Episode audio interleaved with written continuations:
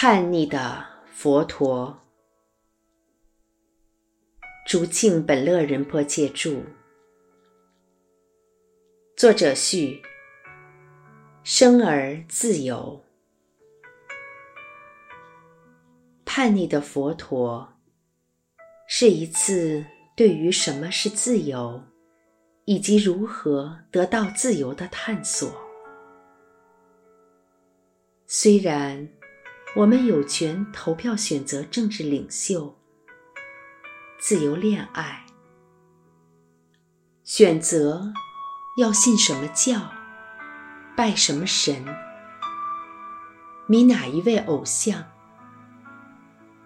但在日复一日的生活中，我们大多数人并不真正感到自由。说到自由，必然也要谈到它的反义词：被束缚、不能自主、被自身以外的某人或某物所控制。没人喜欢如此。一旦发现自己陷入这些境遇，就会立刻千方百计想要逃脱。任何事物一旦限制了我们的生命、自由和对快乐的追求，都会引起我们强烈的反抗。当我们的快乐和自由来到了危急存亡之秋，我们就会摇身一变，成为一个叛逆的反抗者。每个人身上都潜伏着一种叛逆的潜能，大部分时间，他都静静休眠着，直到某些时刻才被激发而出。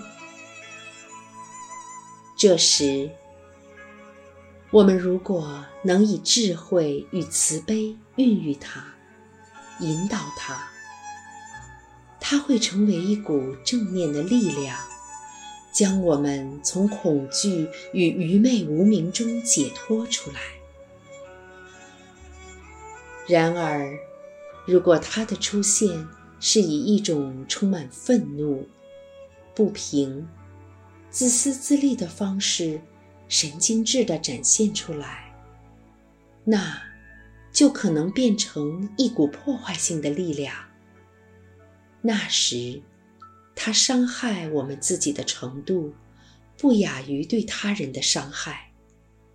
所以，在我们的自由与自主性面临威胁、叛逆的潜能浮现的时刻，我们是可以有选择的。我们可以选择如何反应，如何。引导这股能量，让它在我们醒思关照的过程中扮演部分角色，带领我们得到了悟。不管这了悟是迅速到来，或经年累月之后。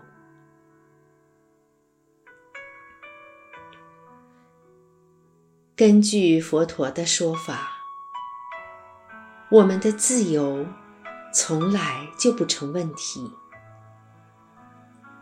我们生来就已自由。心真正的本性是觉醒的智慧与慈悲。我们的心一直都是光明灿烂的觉醒着，觉知着。不过，我们却总是被恼人的念头和随之而来动荡不安的情绪所缠绕，活在迷惑和恐惧之中，找不到出口。我们的问题在于见不到自己最深层的真正面目，认不出自己觉醒本质的威力。只相信眼前看得见的现实世界，信以为真，直到某些事情降临，一场疾病，一次意外，一次大失所望，才将我们从幻象中摇醒。这时，也许我们才会准备好，对以前信以为真的事物提出质疑，并且开始寻找真正有意义而且恒久的真理。一旦迈出了这一步，我们就走上了追寻自由的解脱之路。在这解脱之路上，我们所要做的是让自己从假象中解脱。而要从假象中解脱，必须找到真相。而要发现真相，我们必须从自己觉醒的心中招募一批强大的聪明才智，让它朝向我们的目标前进。前去揭开、对抗、战胜那假象的欺瞒，这就是叛逆的佛陀的核心任务。也就是说，要从所有我们创造出来的假象，不管是世界的假象、自我的假象，或文化与宗教制度中伪装成真相的假象之中。解脱出来，得到自由。首先，我们必须先看看自己生命中的戏法，不是用平常的眼睛看，而是用佛法之眼来看。什么是戏法？什么又是佛法？我想可以这么说：戏法是那些演得好像真的一样的假象，而佛法则是真相本身，事物的真实面貌，那不会随着潮流、心情或每日行程表而变化的根本实相。要把佛法变成戏法。只要加上一出好戏所需的戏剧元素、情绪、冲突与动作，只要营造出有一些意义重大、事态紧急的事情正发生在戏中人身上的感觉就行了。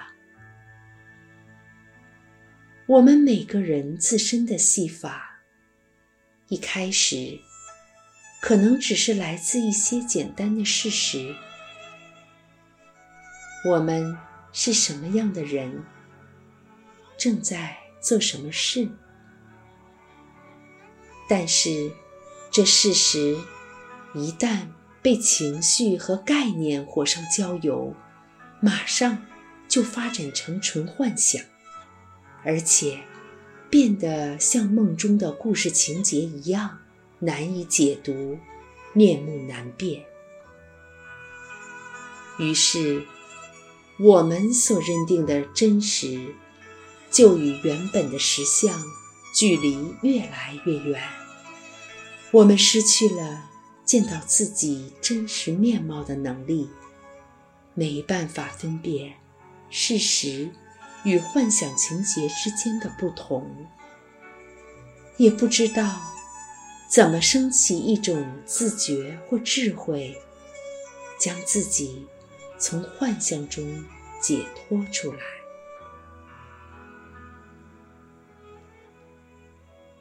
我花了很长一段时间，才分辨出自己生命中的戏法和佛法的不同。它们看起来是那么的相似，真是难以分别。不管在东方。或西方文化中，都是一样。如今，我从都市的角度回首早年在寺庙里的童年时光，那段为了生来就要扮演仁婆切这角色而接受密集训练的岁月，我发现，在某些方面，这两种生活方式还真没什么不同。那时候，跟现在一样，生活中的佛法和戏法交织在一起。年少时，我就必须肩负一大堆令人啧舌的责任，那是我的工作。比方说，必须护持心灵事业，进行各种仪式。他们和真正的智慧之间有什么关联？虽然当时我还太年轻，不懂得这是什么感觉，但这小小的疏离感，却驱使我开始探寻：到底什么才是真实的？因而。是真正有意义的呢？而哪些只是假象而已？对我来说，这真是个左右为难的问题。这是一出我个人的戏法，我第一次尝到叛逆的滋味。它挑战着我的身份认同，挑战着我在这传统中生来就要扮演的未来导师角色。不过，它也同时将我推向佛法。我自己对真理的追寻。就从这里开始，开始于疑问，而不是答案。